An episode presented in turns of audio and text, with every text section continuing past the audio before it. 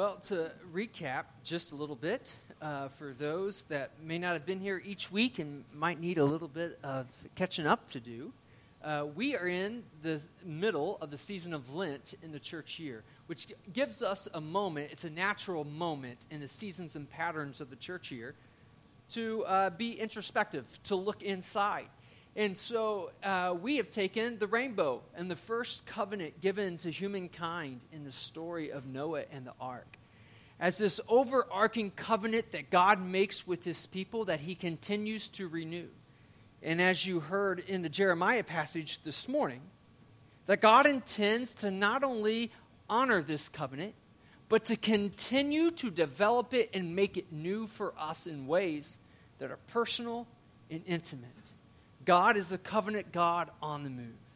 And so we follow these rhythms of covenant and try to replicate them in our own life. And so we've been asking you to make room for new commitments, new commitments with one another, new commitments, uh, even recommitments with your spouse and with your friends. But in order to do that, confession is necessary. So during the last five weeks, this being the fifth one, we have been practicing confession together. It hasn't been too bad, has it, John? Okay, good. Good. That would have been awkward if you had had like this experience and started breaking down. That would have been that would have been bad. It hasn't been it hasn't been too awful, but one thing it certainly has been has been life-giving. There's testimonies throughout the people that you're looking at that have decided to take us up on the offer to invest their lives in someone else that they haven't previously done. So they've made room in their heart and life to have a covenant relationship with someone that they haven't. This is bringing new life to our congregation, and we can say praise be to God for that, indeed. I had a chance to be invited into someone's home this weekend that I had not previously been to. Carson, I think I put a picture up there. I'd like to show you. This is our Hispanic congregation. They meet uh, right after us at 12:30 on Sundays, and, and they worship. They're a little bit smaller than we are, but they have a vibrant community. And every Friday night at 7 o'clock, they have Bible study together um, in this family's home. And they invited me this week to come join them. And I brought Kevin along with me because I needed some help. um, and I needed some help with translation. And Kevin, I don't know, Kevin, would you say you're a translator?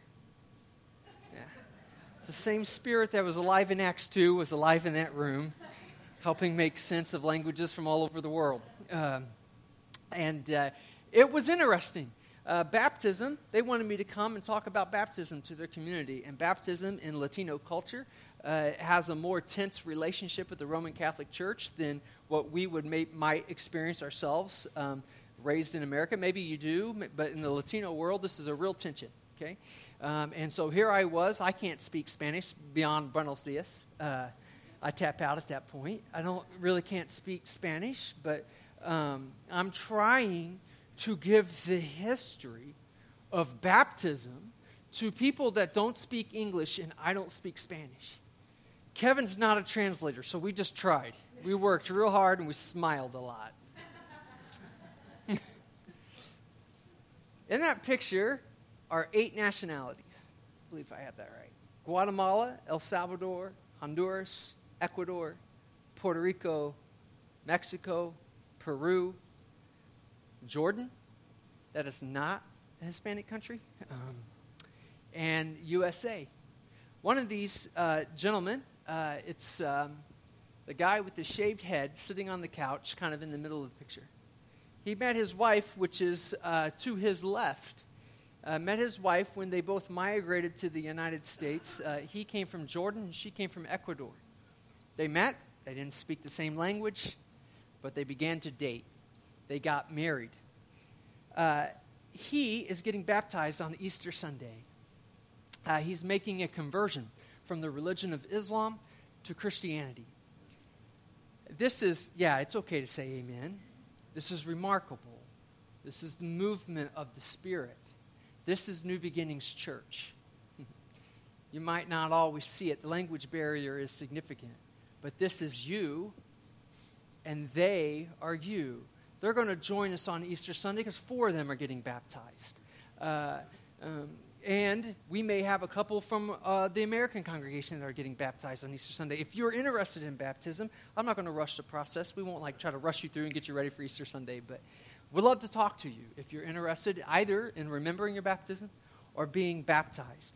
But this is your congregation, New Beginnings, and I was invited into their home during this season in which we're bridging out and building new relationships. And I wanted to share that with you. I'm not sure their story always adequately gets told. They may be small in number, but they're powerful in spirit. If you would ever like to join me on a Friday night and go with me to their Bible study, one, they will feed you until food pops out of your ears. and it's good food. And two, they would love to see you. If you would ever like to double decker with me and worship not only at 10 p.m. but also or 10 a.m. but also worship at 12:30 and join me for their worship service, you're welcome anytime. All right. I don't speak their language, so you don't have to speak their language either. We can stand there and smile a lot. All right, and trust that the Holy Spirit's doing what the Holy Spirit has always. Well, this morning I'd like you to take your uh, Bibles or follow along on the screen here um, to Hebrews Hebrews chapter 5.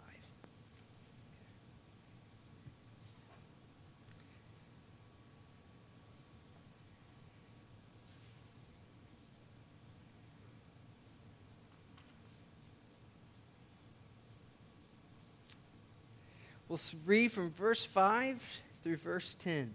Hebrews chapter 5. You all ready? You all ready for this? All right. Yes. So, also, Christ did not glorify himself so as to become a high priest, but he who said to him, You are my son, today I have begotten you. Just as he says also in another passage, You are a priest forever, according to the order of Melchizedek. In the days of his flesh, we're talking about Jesus here, in the days of his flesh, he, he offered up both prayers and supplications with loud crying and tears to the one able to save him from death. And he was heard because of his piety. Although he was a son, he learned obedience from the things which he suffered. And having been made perfect, he became to all of those who obey him the source of eternal salvation, being designated by God as a high priest according to the order of Melchizedek. This is the word of the Lord. I think maybe the translation that you were reading above me on the screen might have said the words uh, through loud crying and tears uh, to the one able to save him from death. He was heard because of his, what does it say? Ah, say it real loud. What does it say? Submission. I want to ask a question and you give me an answer. When I say submission, what do you think of? MMA. Okay, for those that don't speak that language, what is that, Stefan? Tell us.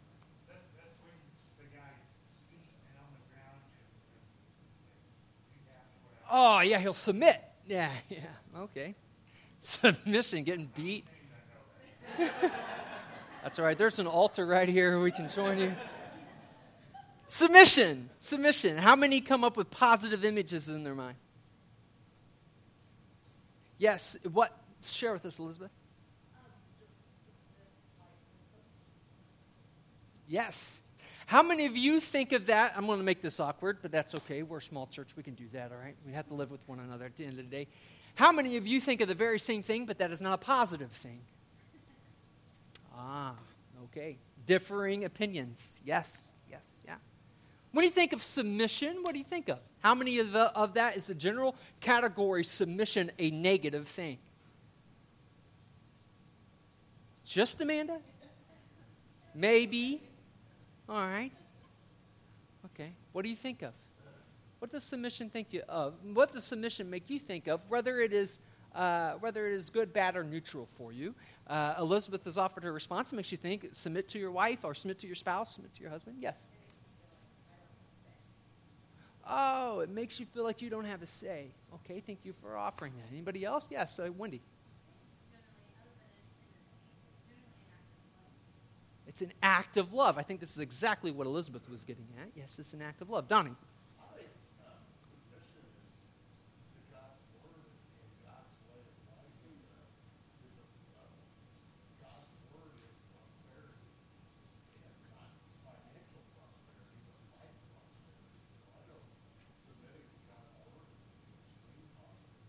That's an extreme positive for you, yes. Anybody else? Yep. Yes, yes. Uh, Nate.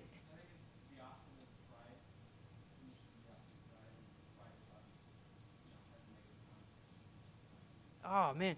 It sounds like you guys excel at submission. Say that again. Man, how many of you have ever played athletes? Or been, athlete, been athletes? Played sports? Oh boy, I'm not feeling well, y'all. Just deal with me. Yeah, sports. How well did you always do at submitting to a coach? Because right now you're making yourself sound like you guys are awesome at this. Submission. Yeah, I'm not sure I'm awesome at it. I'm not sure we're awesome at it. Though these are great definitions, I wonder if someone wouldn't mind offering what scares us about submission. Megan?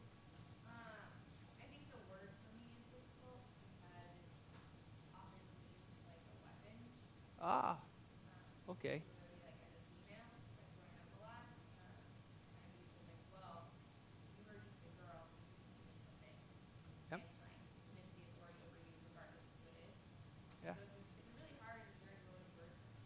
Yeah, I wonder how our, our friends from other ethnicities would hear this word and how they might think of this word. Uh, for most of us that I'm looking around, maybe not all of us, but a good majority of us live in a state of privilege. Um, in this country. And submission to us, I think it's easier for us to, to latch on to the really good definitions. And I'm not necessarily trying to lead us to the bad definitions, but uncover this reality that submission, especially maybe hearing it through other words and through other genders than my own, it begins to take on a different deal, especially the way in which it's always been taught within the church. Jenny, you were going to say something.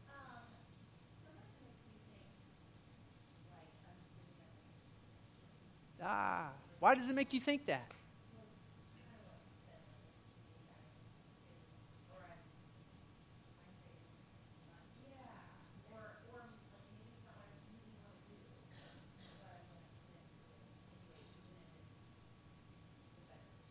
Yes. Does anyone ever feel this way with faith? Go ahead, Kelsey.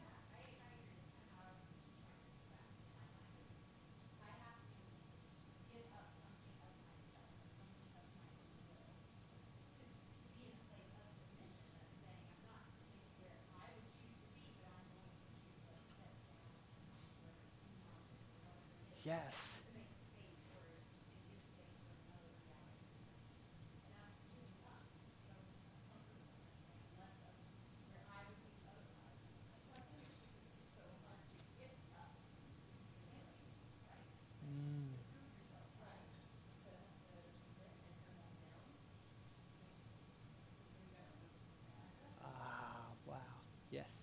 Yes. Oh, Rex.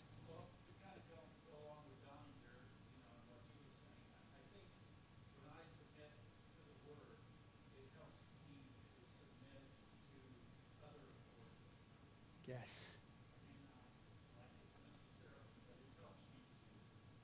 Well, I think if I'm faithful to the way that the Lord spoke to me this week, we will start more with where Jenny and Kelsey was speaking and we'll end where Elizabeth, Donnie, Roger, and Rex has brought us. So, if I'm faithful, you are right, and the word of the Lord has been present. Uh, submission is a very positive thing, though I think if we are to be honest with ourselves, and maybe not all of us, but some of us, submission carries a connotation that is not positive. And in fact, even some biblical scholars has misconstrued this very passage of the way that Jesus might be submissive to his Father and it could be read in problematic ways, like divine child abuse, where Jesus suffers and this suffering is contorted to obedience. And through Jesus' suffering, he is made obedient. And so God puts him on this earth and makes him walk through hell and take on hell through his very body until the wrath of God is fully satisfied. This is a posture of submission that looks like MMA, where God wrestles Jesus on the cross causing him to submit until he has taken on every sin of all the world and has died in suffering and learned obedience, and now he gets to be the Son because he has been beaten by the Father. This is not our theological tradition, but that is a theological tradition that is very much alive and present in our world today. This type of understanding of submission, I think, would be very problematic hmm. is this how we are to live our lives? Are we to submit to the suffering that you experience, that you're experiencing right now, that you're thinking of as I mentioned the word suffering? Are you to submit to it? Through the long, hard toil of life, and then at the very end of your suffering, you'll be rewarded with a crown in heaven. What you will get through walking through all the injustices of this earth and this suffering is an obedient will that was shaped and formed through your injustices and through your oppression, and what you'll get is your heavenly reward Is this the idea of submission present in this passage? That what we are to do with evil in this world is we are to grit through it, face it. Not really necessarily name it, but bear it. Bear it in the ways that I'm going to get through it. I'm going to pull myself up through the bootstraps and I'm going to submit my will to the fact of injustice. What we also see in this passage is not a really peculiar phrasing of submission. Right? Oh, I think this is a good thing. I just thought I might need to bring it up that it could potentially be problematic unless it was framed in the right ways. Not only present is that, but Jesus is referred to as what? He's referred to as the high priest. Do we have a picture? Oh, look at that. Here is a great icon of Jesus dressed up in the priestly robes. How many of us know what the high priest was and what the function of the high priest was in the Old Testament? Everyone pretty familiar with that? Just in case you're not familiar with that, the high priest was the one that stood before the people. It was like their pastor. Their main role was on the Day of Atonement. They would go into the tabernacle, eventually the temple, and they would atone for all the sins of the people. And the, all of the colors on their robe, the colors that Jesus was wearing, all had, I think there were 12 different types of colors and shapes and all different things that they would wear, and they would bring those into the tabernacle with great symbolic meaning of bearing the sins of the people. And there was only one chief priest to do this. And there was only one person that could enter the Holy of Holies where God were, we feel like God was present. And that was the role of the chief priest when we think of Jesus as chief priest, perhaps the image that we think of mostly is that Jesus took on all the sins of the people, climbed up to the cross, and here acted as the chief priest because he bared in his body all the sins of the people until the wrath of God was fully satisfied. When we think of chief priest, this is the posture. When we think of Jesus as chief priest, is this not the posture that often crosses our mind? He comes to the cross bearing our sins. In it, and I'm not saying that's wrong because there's other passages in Hebrews which would lead us to think this, but did you notice as I read this scripture, I could tell how grossly, like, uh, how, how engrossed you were in the reading. I bet you did. Did you notice, that sarcasm, did you notice that this is not this is not at all how the Hebrews writer in chapter 5 talks about the function and role of the high priest. He doesn't mention anything about climbing onto the cross to satisfy the wrath of God. He mentions something totally different. This image of a high priest that bears all of the sins of the people reminds me of someone standing in the gap Carson, there's a picture here right after this. Yeah, there you go. Someone standing in a chasm. And with the reach of their arms holding both that which is separate from the other side. And of course, in religious talk, we would say that in Genesis chapter 3, humanity sinned to the point of disconnection of God, and there was forever a chasm between God and humanity. And so God called on Jesus to do what? stand in the gap. Take on all the failures and the chasms of all the people and stand there holding earth and heaven together. I think this is uh, my professor of biblical theology in seminary would say, mm, we're close to the kingdom here, okay? We're not, we're not entirely far off. But I've been inspired by, I've been inspired this week by another image. Not the image of one standing in the gap. Been inspired by the image of one that builds a bridge. Carson, the next picture.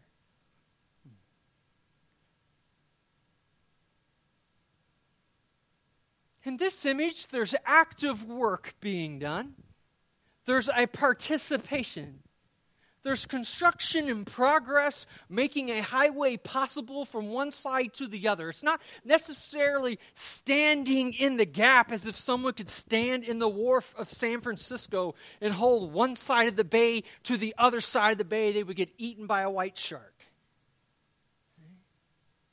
If it would be possible at all for us to enjoy the beautiful scenic uh, uh, sites of Highway 1 in California as they cross over the Gateway Bridge and head north on the coast, we would need a bridge, not someone standing in the gap, right? This passage begins to portray Jesus more, and I want to flesh this out for us this morning. Begins to portray Jesus more as one that builds a bridge than one that stands in the gap and the tools of which he builds a bridge with are the very tools I feel like this side of the congregation was telling us we need to utilize when we think about submission. When we think about living as priest in this world, we need to live more submissively. But by submission, I'm not telling you that you need to be passive. I'll get to this in a minute. That you need to be taken advantage of. That your will needs to be in control of by a higher power. This is a narrative that women could tell far better than I could tell as a white male. Here is the wording In the days of his flesh, he offered up.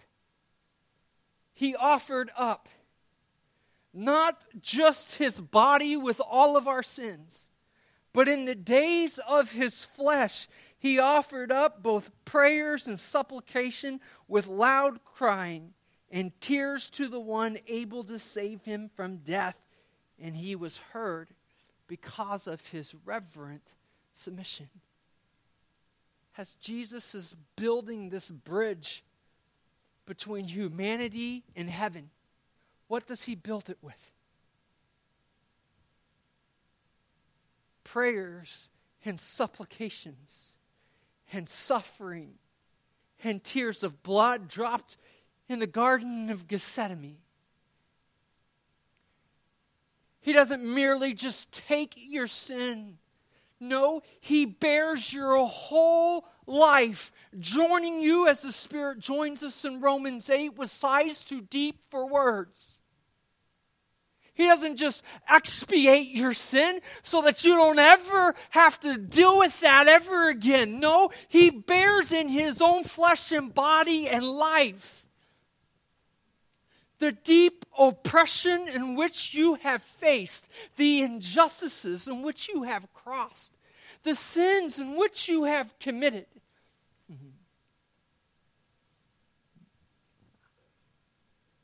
The image here is that prayer. That delicate language between Jesus and the Father is the steel in which the bridge is made between humanity and heaven. So that when Jesus submits to the Father, he's acknowledging that his ways is better than our ways and that His plans are better than our plans, and that His love is better than our love. And I would argue that all of humanity actually does not very good at acknowledging those things at all. And so the bridge in which he connects our fallen world and the perfect eternal reality of heaven and in some way brings them together is he builds a highway of solidarity in which our deepest prayers is the prayer of Jesus.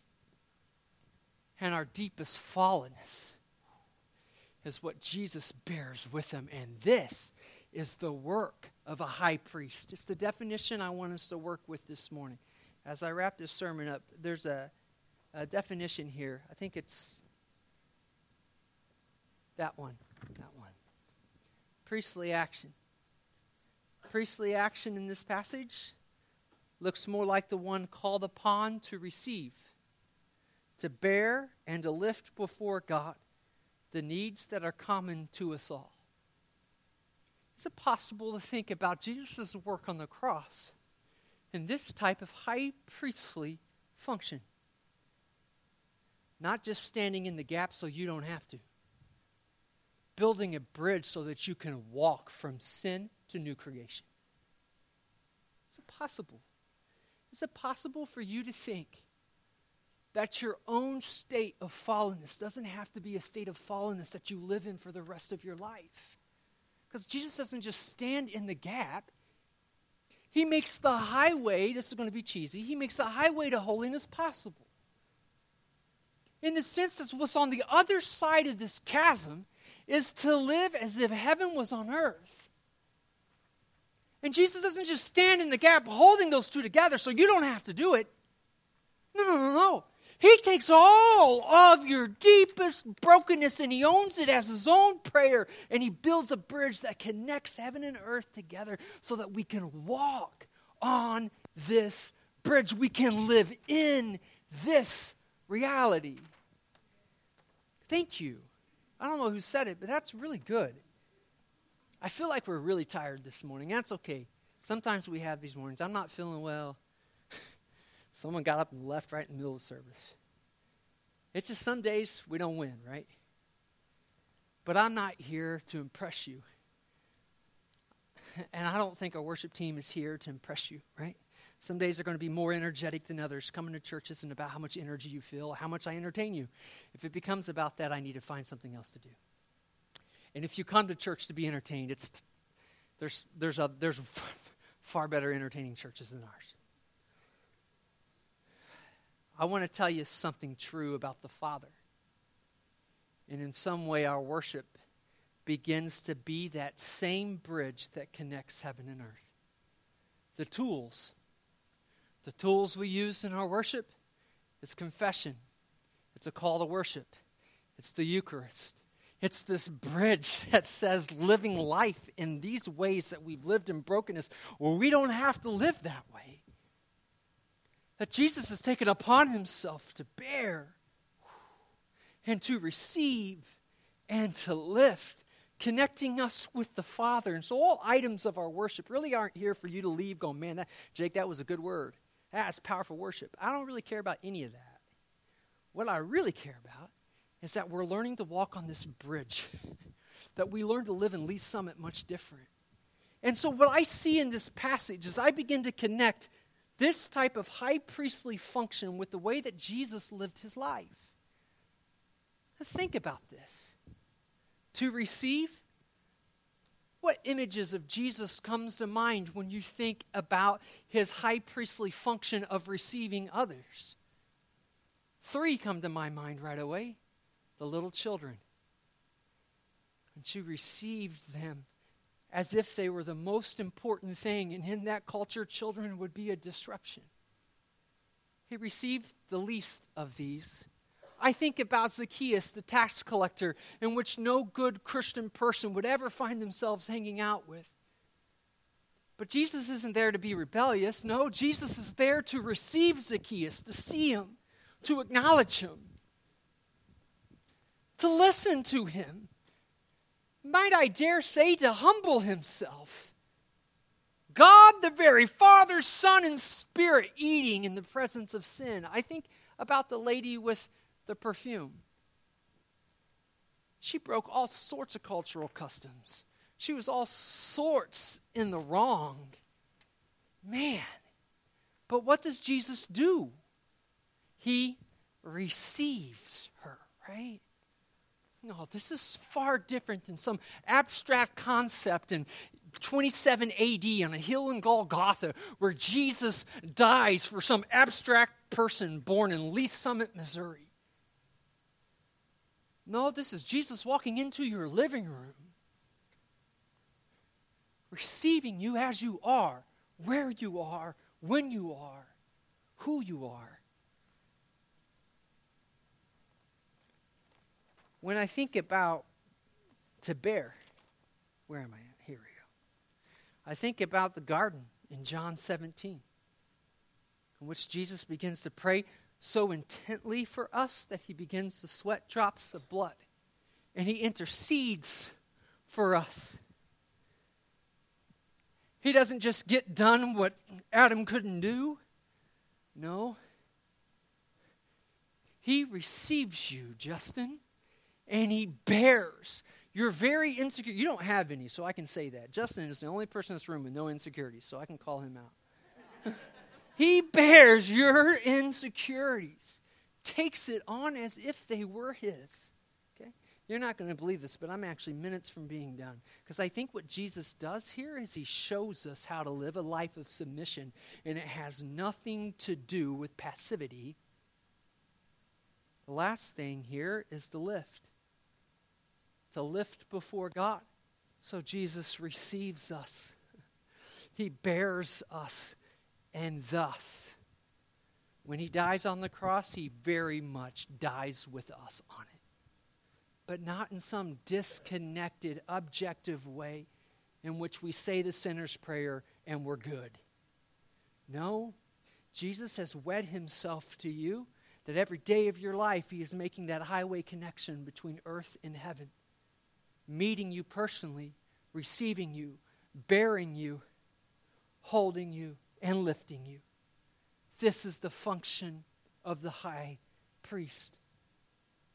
Could you imagine what our world would look like if we lived priestly with one another? If you received one another in a submissive way in which you saw God in them, not your agenda in them.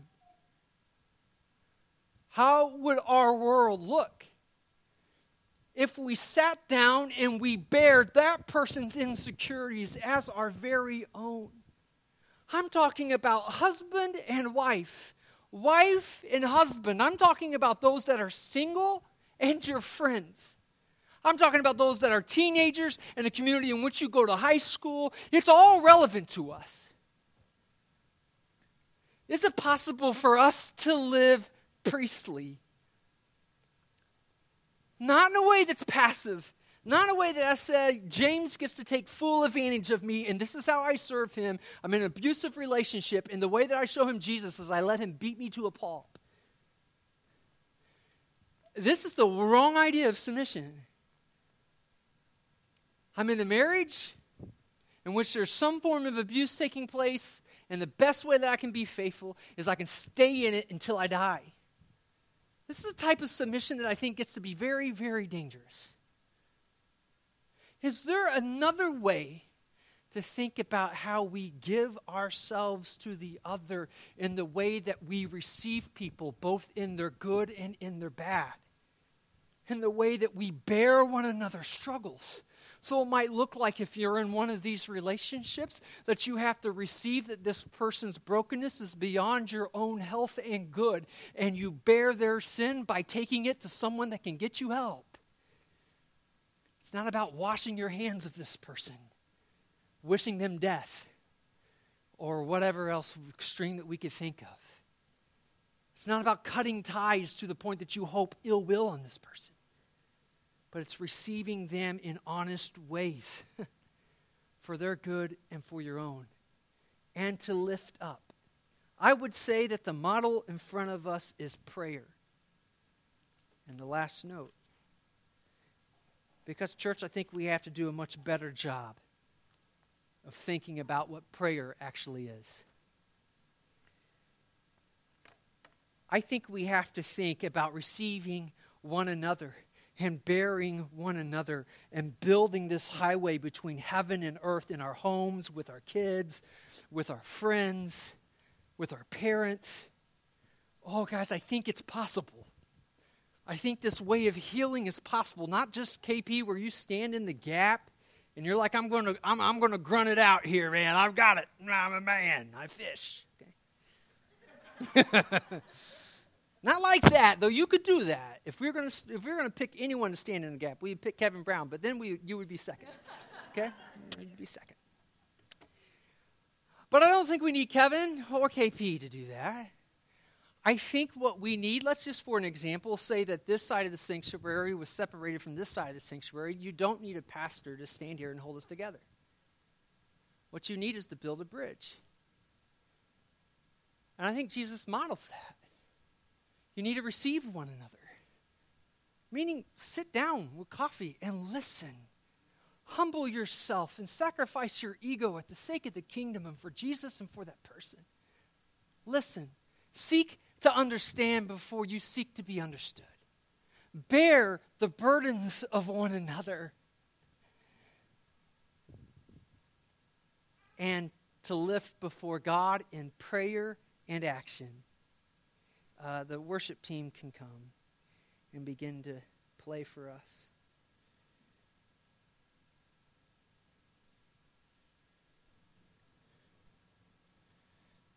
See, what I want to say about prayer and action is that prayer and action, they go together like breath and air. All right? You cannot have one without the other. And, church, I would challenge us in the ways that we communicate, in the ways that we let the world know about what we think about how we are to be Christian, that we be very careful not to dismiss the power and reality of prayer. Prayer without action well, it's not real prayer. And so, if there's a gracious way for you to build a bridge between you and your person of conflict, to sit down and to receive them, to hold them, and to lift before God with them, the realities of prayer is, then rebuke would be okay. To graciously say that prayer without action, well, it's just not prayer. I don't know what you're doing, but you're not praying. You might be talking to the wall. You might be folding your hands. You might be in a closet on your knees. I don't know, whatever you do. Prayer without action is not prayer at all. And action without prayer is self serving. So if you take to the streets to bring justice to the corners of the world, but you are not praying, you're just a really good person. We must be careful, church, not to make prayer synonymous with doing nothing. That's on us. That's on us when we go to pray and we do nothing. We can't be doing that, guys. That's not prayer. True prayer is not idle. I would say that prayer is our very lives formed into the likeness of God. Prayer is building a bridge between heaven and earth.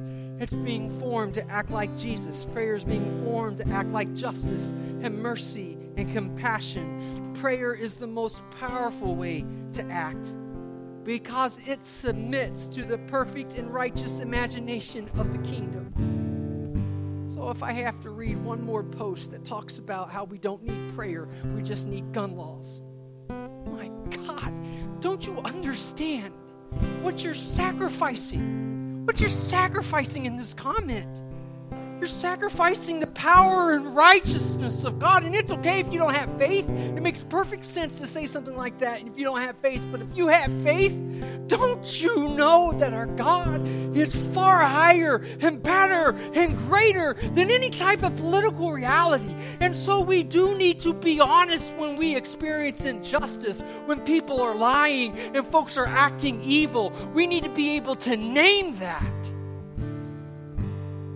ask God to shape our hearts into the way to act. I believe if we pray, we will be participating in the bridge building between the heaven and earth, and the politics of this world won't have any idea what hit them. There's a way to be Christian in this world, guys, without getting caught up in the bifurcation of the left and the right. But we have to pray. Otherwise, it's our ideas, and we sound a lot like this. Well, my Jesus believes in.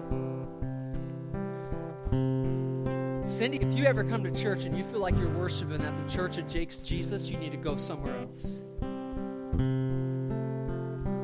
Prayer teaches us that it's not Jenny's Jesus or Stefan's Jesus, Levi's Jesus, Mark's, Rex's, or Sarah's. Prayer teaches us the imagination of the kingdom of God that is not limited by the powers of this world. So it doesn't just stand in a gap, it, it builds bridges between realities that we didn't even think was possible. And this is the good news of the kingdom of God. Today, as we are led into the Eucharist, Pastor Megan is going to lead us. But this table becomes the table of confession, it becomes the table of prayer. Last week we taught you the sign of the cross. We are not a Catholic church, okay? But we have deep respect for the traditions in which the church throughout all of history has taught us. And so to make the sign of the cross is a sign of confession. It's not a sign that you're Catholic. Okay? Just to speak in honest layman terms. You don't have to do this. But sometimes you'll see people that do. The most beautiful thing is that the Father in heaven came down into the pit of the earth, receiving us and bearing us into himself. And he raised up through the very heart of humanity, sending us out with the Spirit's help to the ends of the world. This is the sign of the cross. And it's confession. It's confession that, Father, I need to build the bridge between my head and my body and my heart and be sent to the ends of the earth. Today, friends, I want us to begin to work on building bridges. Building bridges where we might have chasms. building bridges where we might hope for heaven's reality to break into the world in which we see very grave danger. I don't want us to be political here. Not like that. I want us to be Christian here. Let's bring the kingdom of God, which is a political thing, but we don't have to get into that right now. Let's bring the kingdom of God. That's what I want. I want the kingdom of Jesus far more than I want anything else, but it's going to require confessional prayer at building bridges. I think you get the point. How about I shut up? Megan?